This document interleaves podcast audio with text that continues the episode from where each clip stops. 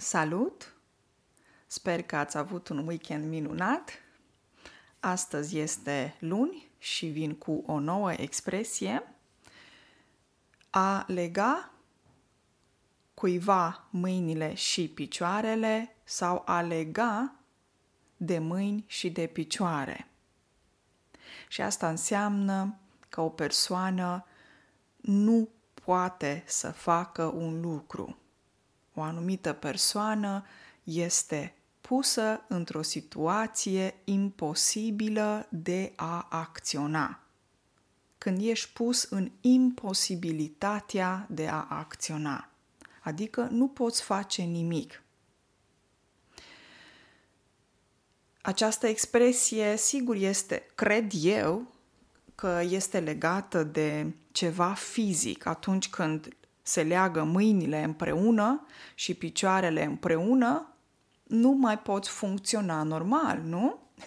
Nu poți să-ți folosești mâinile normal, nu poți să mergi cu picioarele normal. De ce? Pentru că mâinile sunt legate și picioarele sunt legate cu o frânghie, de exemplu. Frânghie. Substantiv feminin, o frânghie. Este o... nu e o ață, dar e mult mai groasă decât o ață. O frânghie e lungă și se folosește, de exemplu, atunci când îți parchezi o barcă și ca să nu plece barca pe apă, trebuie să o prinzi cu o frânghie de mal. Sau frânghie, de exemplu, puteți să vedeți o frânghie pe plajă, unde o frânghie delimitează zona unde este o cafenea sau un restaurant. Se numește în limba română o frânghie. Și un alt exemplu, în trecut, cei care erau executați în fața publicului se făcea printr-o frânghie și erau strânși de gât, a strânge de gât. Da, erau strânși de gât cu o frânghie. 3 exemple, cred că înțelegeți ce înseamnă o frânghie. Revenind la expresia de astăzi, când spui că ești legat de mâini și de picioare, înseamnă că te simți... înseamnă că ești într-o situație imposibilă în care nu poți să faci nimic. Haideți să vă dau câteva exemple. Elena mi-a povestit despre situația mamei ei și cât de frustrant este pentru ea să se simtă legată de mâini și de picioare. În acest exemplu, practic spunem că o persoană nu poate să acționeze, nu poate să o ajute pe mama ei, din diferite motive. Un alt exemplu.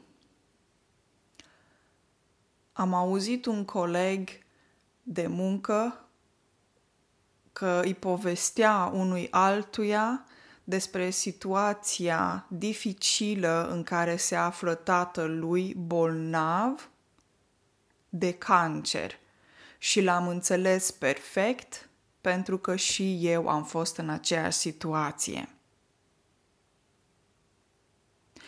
Te simți legat de mâini și de picioare. Ce înseamnă asta atunci când, de exemplu, o persoană apropiată, un membru de familie, suferă de o boală foarte gravă, te simți neputincios sau neputincioasă. Neputincios sau neputincioasă vine de la verbul a putea și neputincios înseamnă care nu poate. Deci un om neputincios se găsește într-o situație imposibilă, că nu poate să acționeze. Este incapabil să realizeze ceva sau să acționeze într-o situație poate dificilă. Și în acest exemplu avem un membru de familie care e foarte bolnav, o boală foarte gravă și te simți neputincios, te simți legat de mâini și de picioare, nu poți să faci nimic. Și un alt exemplu, foarte mulți oameni s-au simțit legați de mâini și de picioare pe toată perioada pandemiei COVID. Ce înseamnă asta? Înseamnă că foarte mulți s-au simțit neputincioși, incapabili să facă sau să acționeze, să facă ceva sau să acționeze, și o stare foarte frustrantă, foarte neplăcută. A fi legat de mâini și de picioare sau a lega cuiva mâinile și picioarele. Vă urez o zi fără nicio problemă legată de mâini și de picioare, să nu fie legate pentru că e neplăcut. Vă urez o zi liniștită în care să puteți să faceți foarte multe lucruri. Ne auzim miercuri. Numai bine!